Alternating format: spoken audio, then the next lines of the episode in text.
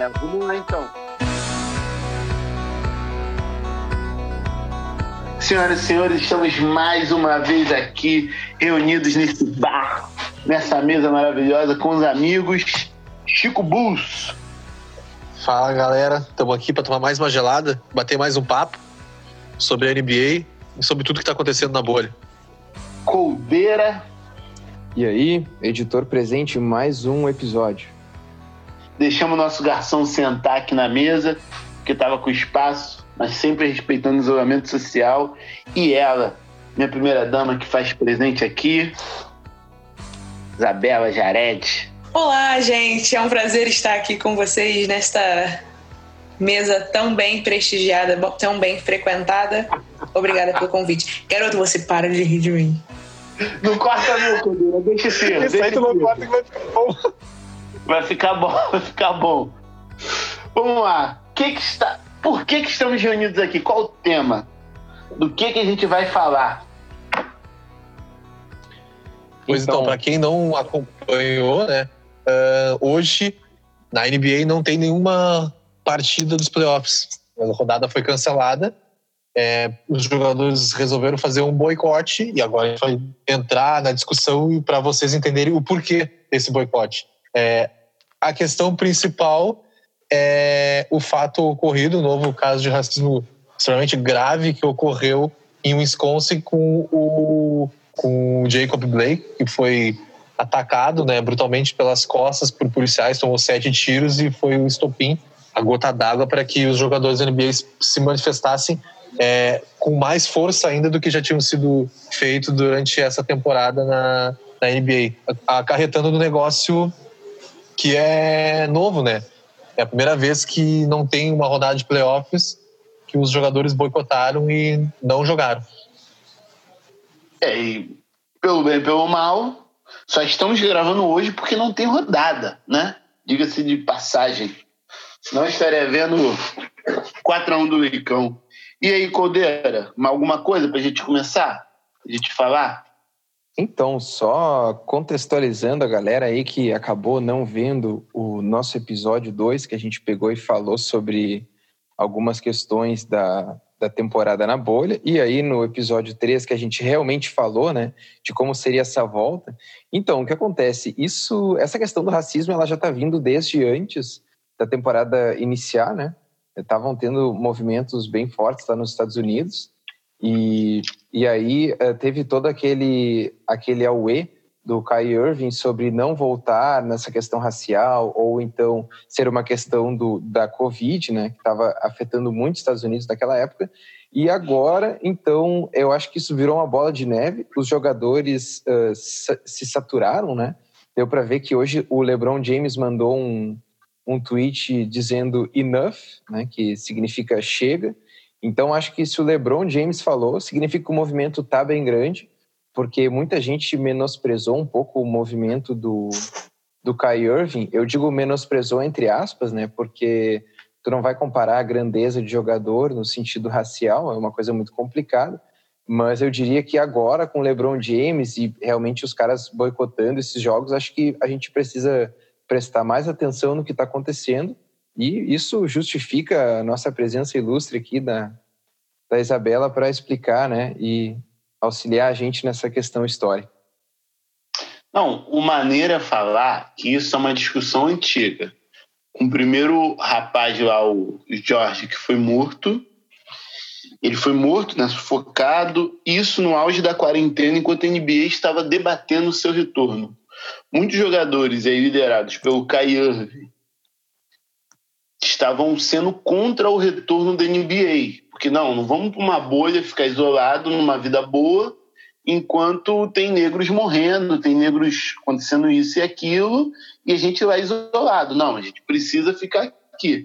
Só que foi um movimento que não ganhou muita força, somente por ser liderado pelo Irving, que é um cara muito impopular, não tem grande moral, não tem grande respeito pelo que ele já fez, né?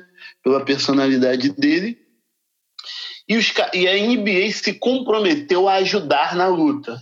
Então você vê que cada jogo os jogadores estão lá com a, com a blusa, é, é, vidas negras importam. Como é que se fala em inglês? Black Lives Matter. Black Lives Matter. é, atrás lá respeito, educação de reforma, atrás do onde estaria o nome também uma frase de apoio e mais um valor que foi doado pela NBA para ajudar, para combater. E aí os jogadores se sentiram confortáveis de ir para a bolha, de ir jogar, achando e acreditando que eles estarem ali, eles teriam voz, voz maior do que não estivessem jogando. Só que mesmo com isso tudo, nada mudou. Nada mudou, nada aconteceu. E aí eles, pô, a gente precisa tomar medidas mais drásticas. A gente precisa ir além. Não é mais ou menos isso? Tô, tô correto? Eu acho que é exatamente isso. E, e aí um ponto, acho que uma coisa que a gente não, não separou para falar, mas é vital entender. O que é racismo? Isabela Jared, o que é racismo estrutural? Porque é importante definir o que é racismo estrutural, porque ontem o Romulo Mendonça vocês viram o problema que teve entre o Don Tite e o Morris? Sim. Questão do racismo invertido, né? Racismo inverso. É, foram dois, dois, dois jogadores, amor. O Don Tite é branco, louro, e discutiu com o Morris, que é negro. E aí o Norris fez uma, Morris fez uma piada de, de cunho racial e aí eles quase brigaram e Morris foi lá e pediu desculpa. E o Romulo Mendonça, narrador da, do Sport TV, falou, não, porque o Morris fez uma piada, o Morris negro fez uma piada racista pro Luca, Luca Dontite. E aí pô, o programa continuou, no intervalo ele voltou. Quero me retratar aqui porque não, não existe racismo inverso. Ah, tá. Jamais que o Morris vai ser vai fazer uma piada racista em relação ao Luca, não sei o que. Por que existe racismo inverso? O que é racismo? Uhum. Então, quando a gente fala de é, racismo estrutural, a gente está falando que as estruturas que a estrutura que comanda a nossa sociedade é em sua fundação racista. Então, isso não significa dizer que todas as pessoas brancas do mundo são uh, racistas e odeiam negros, mas a gente está dizendo que os sistemas que a gente tem, seja a nossa educação, seja a nossa saúde, é, ou seja o esporte, eles são uh, fundamentalmente racistas. É, e existe uma diferença entre o tratamento ou a visão que a gente vai ter de negros e brancos em determinadas áreas da sociedade. Então, é, falando especificamente do esporte, existe é, uma, uma estrutura racista no esporte. E às vezes essa estrutura racista ela engana o, o um telespectador menos atento é, com essa ideia de que já que a maioria dos nossos jogadores são negros, é impossível que o nosso esporte seja racista.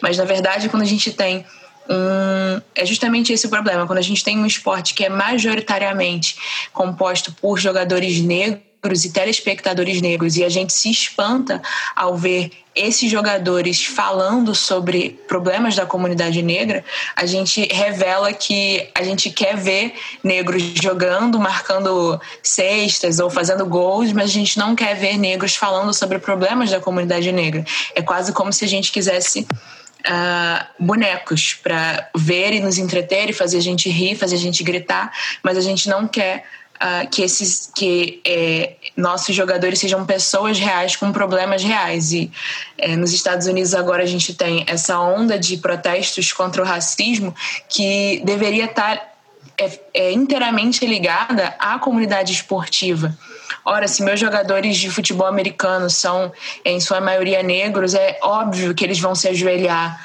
é, como forma de protesto no meio do campo. A gente não pode exigir que esses jogadores negros eles se limitem é, a expressar suas opiniões e, e, as suas dores e as suas mazelas fora de campo só. É, é, é, nós esperamos que eles também falem isso dentro de campo. Então, quando a gente tem esses jogadores se levantando para falar de uma estrutura racista dentro da polícia americana é, e usando a sua plataforma, que é nesse caso a NBA ou a WNBA com as mulheres que fizeram uma manifestação extremamente poderosa aparecendo no campo, no campo, né, na quadra, com blusas com sete marcas de tiros hoje ainda. Quando a gente tem isso acontecendo, a gente vê pessoas negras que ocupam espaços na sociedade é, majoritariamente usando esse lugar para falar de seus problemas e falar desse racismo estrutural, dessa estrutura racista que é perpetuada em pleno século XXI? Pô, é importante porque o que está, startou esse momento, até quando eu vou falar inglês, a portuguesado ficou ruim. Não, mas é importante porque o que startou esse momento é a questão da violência policial. E aí, para você falar de violência policial, você tem que fazer um recorte, um recorte histórico imenso e retornar à origem da, da, dos Estados Unidos como nação. Estados Unidos é um país muito dividido. Você tem os ítalo-americanos, os hispânicos, costarriquenhos, os, os afro-americanos, os japoneses lá, o, o bairro japonês, o bairro chinês eles se dividem muito. Isso tem muito do, do, do, recorte histórico, né? Mas o negro, especificamente, a gente tem um ponto. A gente tem que falar da Guerra Civil Americana. Estados Unidos, 13 colônias, é, as colônias do Sul, as colônias do Norte, que uma vez conseguiram independência, elas se... elas guerrearam entre si, né? Que é a Guerra de Secessão, a Guerra Civil Americana. Durou quatro anos. As colônias do norte tinham uma economia muito parecida com a da Inglaterra, que era uma economia sem escravidão, sem escravos. Então, no norte, o negro era livre. Enquanto no sul, você tinha uma economia muito próxima do que era normal nas Américas, que era a escravidão. Então, era muito normal a escravidão. No, era muito normal, não, era a economia básica. Se você for ver qualquer filme, recomendo aqui um filme, Django Livre, de de Tarantino, não, de, de Scorsese, filme genial com Leonardo DiCaprio que fala sobre escravidão americana nessa época e tal, é muito bom. E, e você tem essa cultura que lá o negro era escravo. Quando teve a independência, os estados do sul eram os estados confederados. Mas quando, ele, quando eles perderam a guerra, aqueles valores, a bandeira confederada, a ideia confederada, se manteve. Eles perderam a batalha, mas a ideologia continuou. E, e, e até hoje você tem essa, essa, essa defesa. Então, o, suprema, o supremacista branco, a Ku Klux Klan, essas ideias vêm dessa época. Tanto que até hoje você tem movimentos com bandeiras dos confederados, que é o, a ideia de supremacista branco, a ideia de que o negro tem que ser escravo, o negro inferior, que o branco é superior, ideias superboçais que se, que se perpetuam. Só que em um determinado momento histórico, você tem que é aceito, que são aceitas essas ideias. Então, por exemplo, a Ku Klux Klan foi um partido, foi uma ideia, um movimento político com 5 milhões de, de adeptos e era super aceito nos Estados Unidos. E a Ku Klux Klan botou prefeitos, botou governadores, botou presidente, não entrando no aspecto político, mas tem gente que diz que o, que o Trump é Ku Klux Klan. É um dos seguidores da Klux Klan. Não é o cara que bota fogo, mas é um cara que acredita em algumas ideias, que se identifica.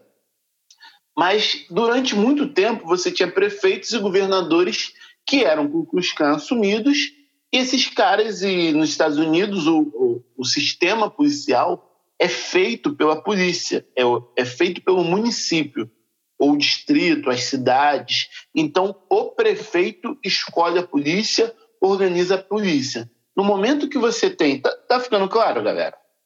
Mas no momento que você tem um prefeito da Ku Klux Klan determinando como vai ser o procedimento policial, fica muito claro como vai ser o procedimento policial com o negro. Ele vai bater no negro, ele vai prender o negro, ele vai. E durante anos isso foi o procedimento padrão. Então hoje, quando um policial bota o, o joelho no pescoço de um cara até ele morrer, ele está usando um procedimento que foi ensinado lá atrás, um procedimento policial traçado por um Ku Klan. Imagina como é que isso deve pesar na cabeça do cara. E isso é, isso é uma realidade para o americano, de sofrer, isso é uma coisa que se perpetua. Por isso que é interessante a gente falar. Por isso que violências policiais atingem muito o ideário negro americano. E por isso que você tem tantas violências policiais, que é essas ideias que se perpetuaram. Fui claro? Fui palestrinha? Feito esse recorte histórico de falar, pô, é, a violência policial, aí você tem a guerra do, do, dos direitos civis americanos, com o irmão Malcolm X, com Martin Luther King, Sarah Rosa Parks e muitos outros. Só que é um, é um debate muito histórico. A gente pode trazer discussão para o esporte, para o esporte como mudança de sociedade. O que, que vocês acham interessante de trazer para o nosso. Eu, eu trago eu trago uma história muito interessante porque ela é muito antiga, então acho que o Chico pode me ajudar, ele geralmente é um pouco melhor nessa parte histórica, que para mim o que a NBA está fazendo agora, depois de não sei quantos anos, referente a essa questão do racismo, o nosso querido tio Bill fez isso durante a temporada, né? Que ele, foi, que ele ganhou tantos anéis, que era quando o Boston Celtics era, entre aspas, governado por jogadores negros e muitos torcedores do Boston, né?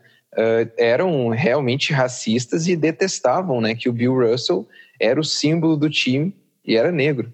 Então, acho que depois de Exatamente. tantos anos, depois de tantos anos, não vou dizer que a história se repete, né? Porque não é o mesmo contexto, mas eu digo que é, daria para dizer, entre aspas, que a história se repete no sentido de que a NBA está envolvida com essa política e está fazendo uma coisa boa. Não digo NBA, né? Digo os jogadores, né? Porque da NBA tem muita polêmica sobre o que, que a instituição vai fazer. É, os jogadores só fazem uma coisa bem grandiosa, né? Nessa questão. Tanto que o posicionamento da NBA é de remarcar os jogos. Os jogadores talvez seja nem retornar à temporada, não tem nada definido ainda. É, como você já deve ter escutado no podcast eu falando, eu sou professor de educação física, então eu acredito no esporte como um fator de mudança social. E eu acho que esse é o papel que o esporte profissional tem que ter. Né? Nessas questões, especialmente de racismo, uh, o jogador que é negro está lá, ele é o ele é um cara que inspira outras pessoas, negros, brancas, os que, que são asiáticos, de outras raças, né? Então, o que, que eu vejo, assim, esse movimento começou no esporte americano há muito tempo, depois a Isabela pode completar, porque eu já vi que ela sabe mais que eu dessa questão mais antiga, né? Mas o que eu posso dizer, assim, ó, começou bem forte mesmo essa questão quando o Colin Kaepernick uh, ajoelhou durante o hino americano quando ele estava jogando no, ainda na NFL. E aí ele levantou essa bandeira da questão racial, que foi antes do George Floyd, que foi do até que a NBA, os jogadores fizeram a campanha também do I Can't Breathe, né? Uh, naquele tempo gostou bem forte essa questão de luta racial, mas bem forte não, mais forte ainda, né? E agora, a questão do George Floyd, o pessoal foi nas manifestações, os jogadores participaram ativamente, falando, né? É, e agora essa questão foi o estopim, né? E o que, que a gente vê? A gente vê que a questão é muito mais forte nesse momento para o pessoal de Milwaukee. Eu vou trazer aqui alguns dados para vocês entenderem melhor o que está acontecendo. Essa questão foi em Wisconsin, né, que é o estado que o Milwaukee Bucks é, fica alocado. Então, a questão é muito forte para o pessoal de Milwaukee, né? Porque esse último episódio de racismo aconteceu em Wisconsin, que é o estado do Milwaukee Bucks, mas a questão já acontece há muito tempo. vou trazer uns dados aqui, até com atletas do Milwaukee Bucks. Em abril de 2015, o Tabo Cefalocha, quando jogava lá, teve a sua perna direita fraturada após ser derrubado no chão e agredido com um cacetete e uma abordagem policial numa festa. Em outubro, mesmo ano, o John Hanson, que jogava até pouco tempo com o Bucks, até 2018, uh, ele foi barrado em uma joalheria. Né? O cara entrou na joalheria e foi barrado pelas seguranças, uh, perguntando o que, que, ele pretendia fazer. Né? E agora, no começo, no começo de 2018, que era o armador do Bucks, foi socado e empurrado no chão por seis policiais e teve o joelho colocado sobre o seu pescoço. A mesma coisa que aconteceu com George Floyd. Então, para o Milwaukee Bucks, é uma questão pessoal. Tanto que se fala que a equipe pode deixar a bolha e se juntar com os manifestantes uh, nessa, nessa última onda de protestos que está acontecendo agora por causa do, do Blake, que foi baleado. É, e complementando a fala do Chico, antes de dar a voz para o Fred, que vai falar muito bem dessa questão histórica, uh, o, o, o Adrian aqui, o Wojnarowski, ele que é o insider da NBA, até do que o Chico falou, né, sobre provavelmente o Milwaukee Bucks sair da bolha, né, que pode acontecer uma coisa dessa. Então, 47 minutos uh, que ele postou no Twitter aqui, que depois de algumas conversas dos times, né, nos, no, no, hotel, né, da bolha, eles estão falando sobre o que fazer, né, se vai ser continuado a playoffs ou então se até eles vão encerrar a temporada, tá? E pelo que se sabe até agora do momento que está rolando lá dentro, que amanhã eles não vão jogar também. Os times que jogam amanhã na quinta-feira não jogariam. Então, a princípio, o boicote continuaria amanhã, né? Porque seria do, dos outros times que não que jogaram ontem não jogarem amanhã e aí só sexta-feira que tu poderia pensar em recomeçar isso aí. Lembrando ainda que amanhã já iniciaria o jogo do Boston e do Toronto, que já passaram, né, para a próxima fase das playoffs e eles não jogariam também. Então, tipo, realmente tá tá virando uma bola de neve isso aí e acho que se eles não não estabelecerem, isso aí pode dar problema na logística do calendário, mas só para pegar um pouco de notícia, para atualizar bem essa questão, até melhor também para o Fred poder falar agora. Não, é, o que eu ia, queria falar também é que assim, a resposta da sociedade é isso, né? Quando a gente tem o Colin. Como é que fala o sobrenome dele? Colin Ka Ka Kaepernick. Kaepernick é, é, a resposta da sociedade em relação a isso. Quando o Colin Kaepernick se ajoelhou durante o hino nacional, você tinha uma galera, principalmente na Fox News nos Estados Unidos, que achou a coisa mais absurda do mundo. A Tommy Lauren, ela tem um programa na Fox News, se eu não me engano, mas ela é muito grande na internet. Ela é enorme no Facebook. E aí ela falou: esse cara desrespeitou a bandeira americana, esse cara é um fascista, o que ele tá fazendo é absurdo, o Black Lives Matter é um absurdo, esse cara odeia Deus. E, e a resposta de uma grande parcela, poxa, a Tommy Lauren tem 5 milhões de visualizações no vídeo dela no Facebook em um dia.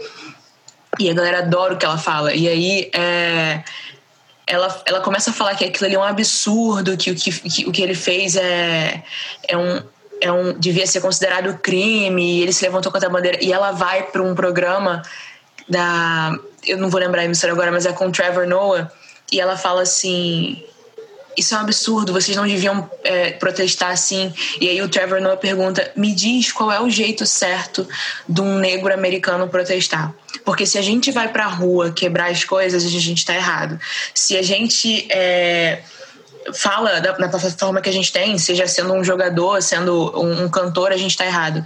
Se a gente se ajoelha e não fala nada durante o hino nacional, a gente tá errado. Então, qual é o jeito certo do negro é, falar contra o racismo no, no nos Estados Unidos? Porque a gente não sabe. Você tá dizendo pra gente que não é esse. É, então, diz qual é. E aí ela se cala e fica é, sem palavras, porque na verdade é isso. A gente tem uma sociedade americana que não aceita que o negro se levante contra o racismo publicamente. Se você é o negro que saiu do gueto, seja grato por isso.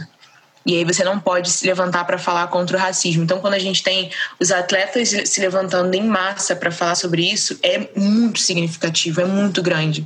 Porque quando é só um, que nem foi com o Colin, ele é massacrado, ele é massacrado, ele é, ele é, ele é esmagado por uma grande parcela da sociedade. Então, quando você tem é, um, times inteiros que se recusam a jogar, uma galera que começa a debater, não, a gente não vai fazer mais nada, é muito significativo e muito importante, porque Ah, e se tem uma população negra que está falando, a gente vai protestar, vocês não vão gostar, vocês vão dizer que não é o certo, mas a gente vai protestar, porque não está certo o que está acontecendo. A entrevista, eu posso mandar a entrevista dela com o Trevor Noah é sensacional, porque ela fala cada absurdo, assim, e ela, é, ela se acha a pessoa mais incrível do with Trevor Noah. É muito grande, é muito sensacional essa entrevista, que é do The Daily Show. Então, complementando com o que a Isabela falou, e na verdade não complementando, mas tentando criar uma polêmica, né, uh, para ela tentar me responder aqui também.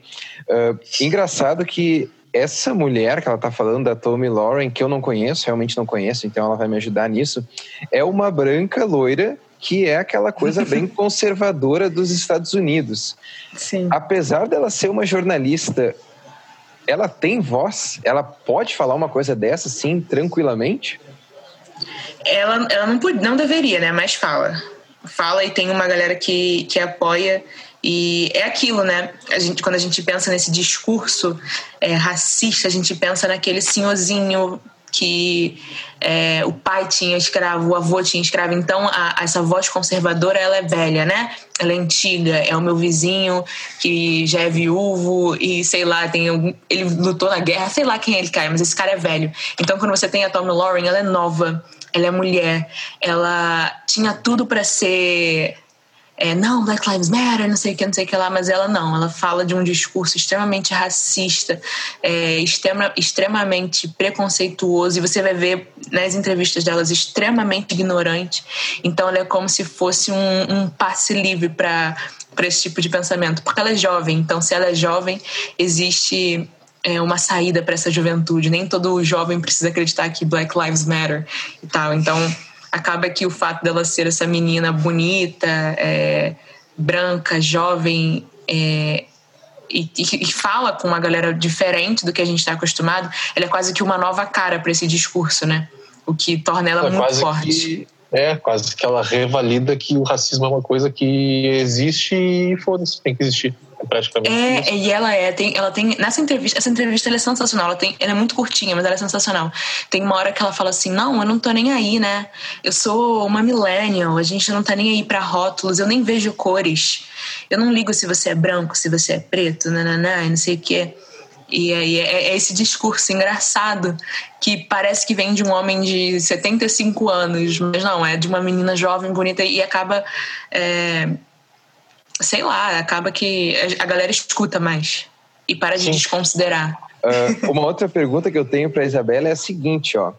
Uh, isso que ela falou, eu, eu, penso exatamente dessa maneira, né? Mas obviamente aqui eu estou simplesmente fazendo o papel do, do aluno, né? E estou recebendo a minha aula de história de graça aqui. Uh, mas a pergunta que eu tenho é a seguinte, ó. Muita gente fala que o LeBron James acaba sendo um problema, entre aspas, um problema para essa questão do racismo, porque ele vai acabar uh, ficando um pouco de lado nessa parte, porque ele é aquele cara conservador dos Estados Unidos, que é aquele cara que tem família, que é aquele cara que não fuma, que é aquele cara que não bebe, que é aquele cara que, sei lá, entre aspas, não quebra as regras. E aí isso faz uma coisa diferente do que está acostumado o movimento negro, que é aquele movimento de, sei lá, querer uh, queimar as coisas, querer entrar em guerra, sei lá, né? Querer entrar em protesto, né? Não, não vou dizer anarquia aqui, mas querer entrar em um protesto ativista.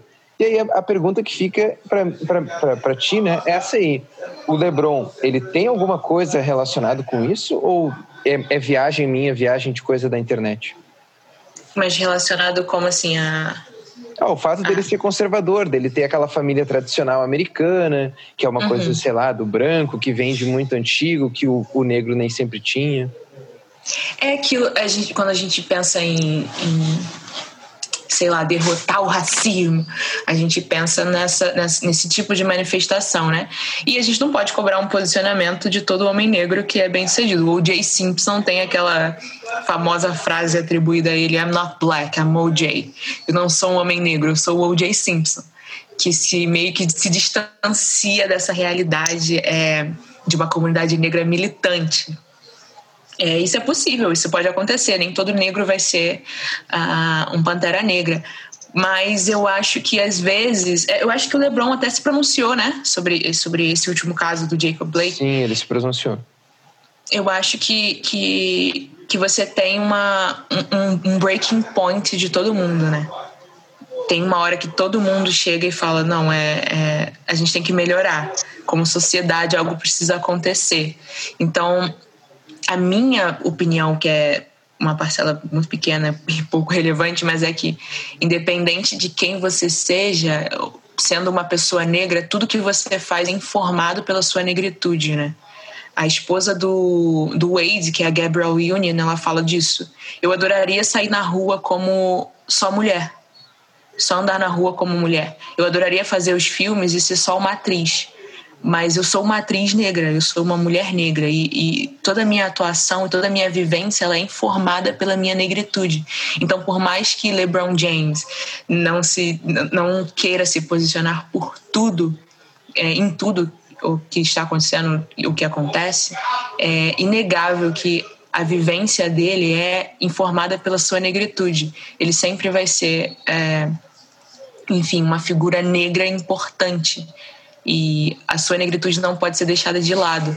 Mesmo que ele não fale em voz alta, é, nós, como sociedade, precisamos olhar e reconhecer essa negritude nele e saber que isso faz uma diferença e que isso importa. Eu não sei se eu falei besteira, gente, se eu, eu falei que fez algo que fez sentido, mas eu entendo assim. Até eu tenho um negócio para comentar que é, o pessoal, depois que. Eu não gosto de discutir política, isso não é uma, uma questão política, eu estou falando uma questão que é real e todo mundo conhece. Depois que o Trump entrou como presidente, os esportes americanos começaram a protestar mais ativamente contra a questão racial e boicotando ele, não indo na Casa Branca, como é uma tradição que os caras iam para entregar a camiseta do time para ele, para tirar aquela foto uhum. tradicional com ele. Eles começaram a boicotar ele. E quando deu a função que a NBA voltou e começou novamente o protesto do Black Lives Matter, de todo mundo ajoelhado, agora eram todas as equipes ajoelhadas durante o hino, Uhum. O Trump criticou aquilo, né, dizendo que ele ia parar de olhar os jogos da NBA por causa daquela questão de protesto racial, que ele achava aquilo idiota. E o LeBron até falou: bom, foda-se o Trump, porque a NBA não precisa de gente que nem ele olhando nossos jogos. Então, aí que eu, que eu vejo que a questão social do esporte se faz muito presente, né? Que eles estão mostrando ali o quanto é importante o atleta se posicionar politicamente perante esse tipo de coisa, que é irracional, né? Pensar no século XXI que o racismo é tão ativo, se bobear é tão ativo quanto era lá nos anos 50, anos 60, quando o Bill Russell sofria racismo da própria torcida dele, entendeu? Uhum. E eu acho que o esporte é a ferramenta social que vai poder uh, começar a mudar essa, essas coisas, essa visão, é, essa questão do racismo uh, dentro do esporte e da sociedade como um todo. Sim. É uma luta que você tem há muito tempo, né? Você tem Mohamed Ali ali, que já se posicionava, você tem vários, vários jogadores de vários esportes se posicionando, o próprio Hamilton, como corredor negro, se posicionando. Tu vê, a gente está falando de uma luta que vem de mais de 60, 70 anos, né? Nós estamos falando Pô, do Bill Russell lá nos anos 50, nós estamos em 2020, já são 70 anos. Pô, tem um filme, cara, eu não vou lembrar o nome dele, mas ele tá no Netflix, se vocês souberem, que é de um corredor negro que foi correr a Olimpíada na Alemanha nazista. ah, um do Carl Lewis. Carl Lewis. Que ele ganhou a a medalha de ouro nas Olimpíadas de, de Berlim e o aquele Isso. desgraçado não quis entregar a medalha para ele o porra o nazista Jesse caralho, Owens. Hitler ah, que tá. isso tá com problema com o nome Hitler. hoje hein Tô, tô mal.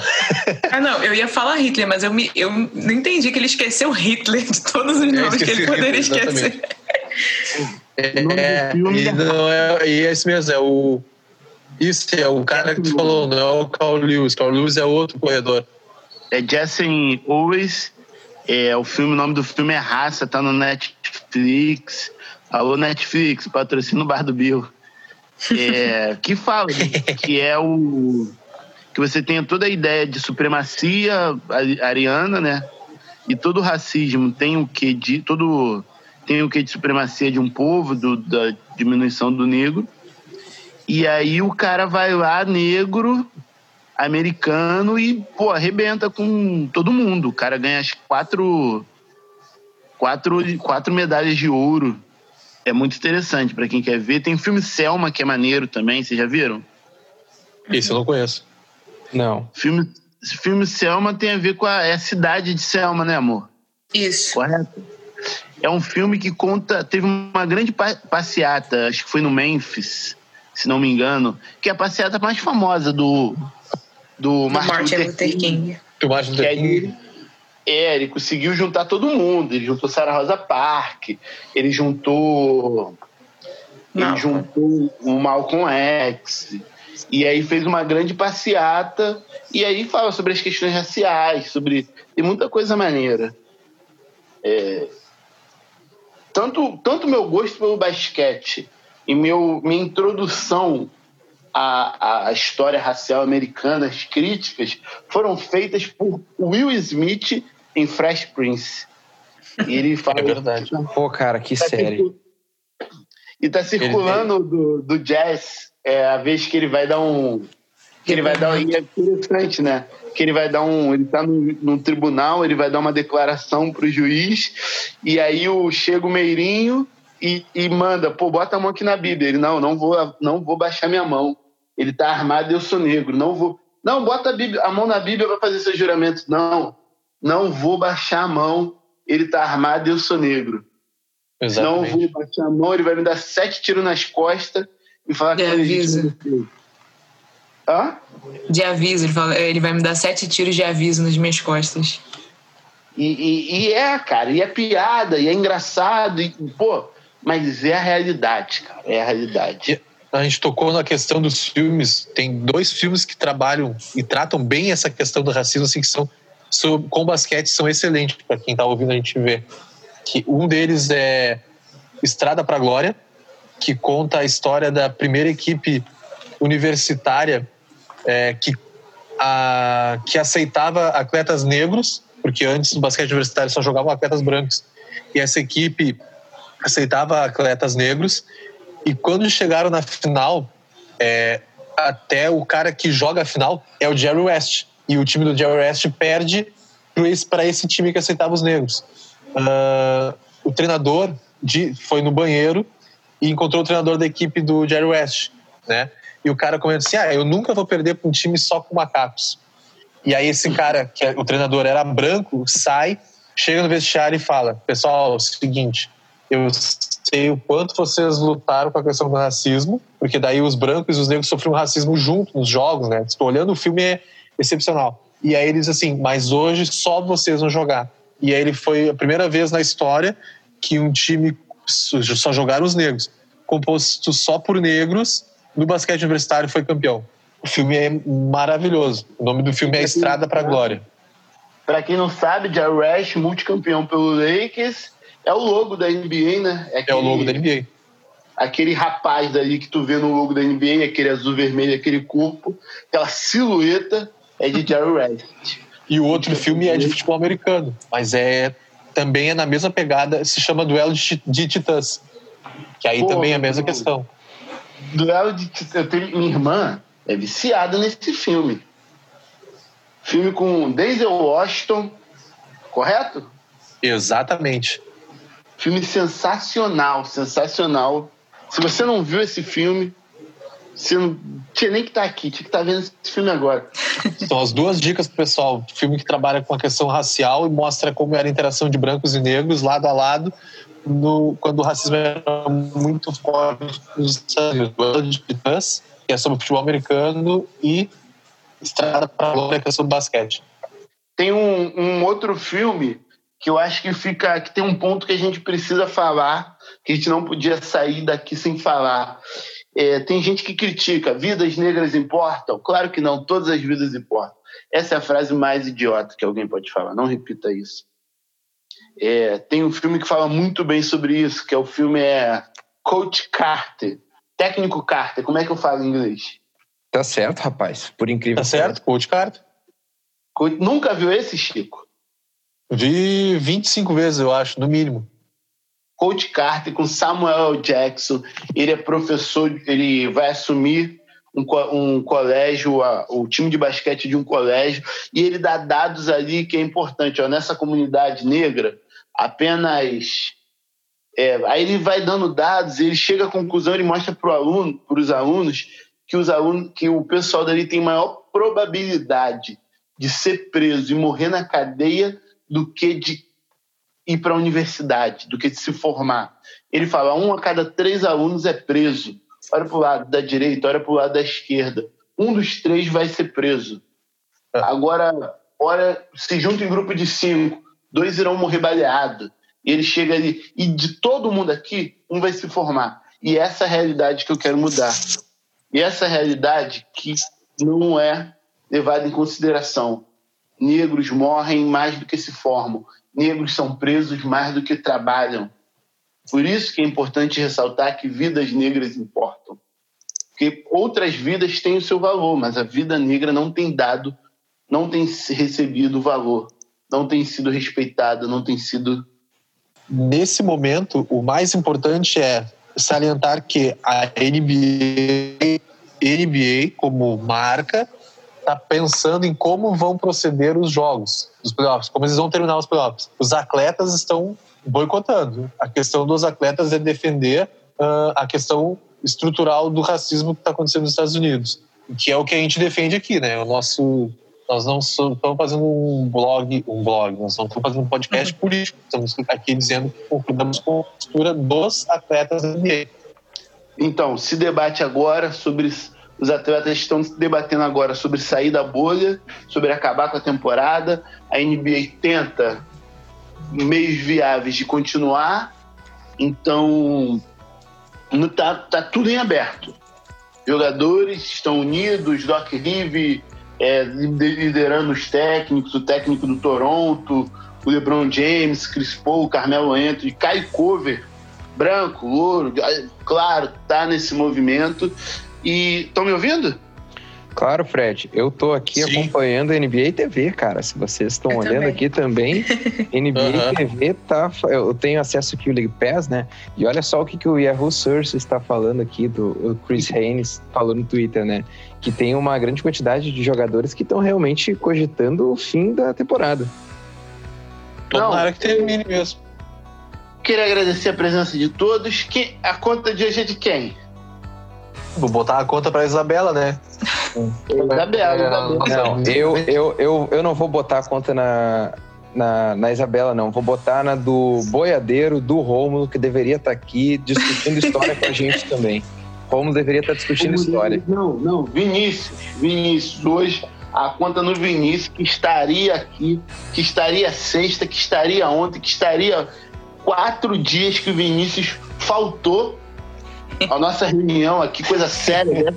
Responsabilidade faltando para trabalhar. Onde que já se viu isso?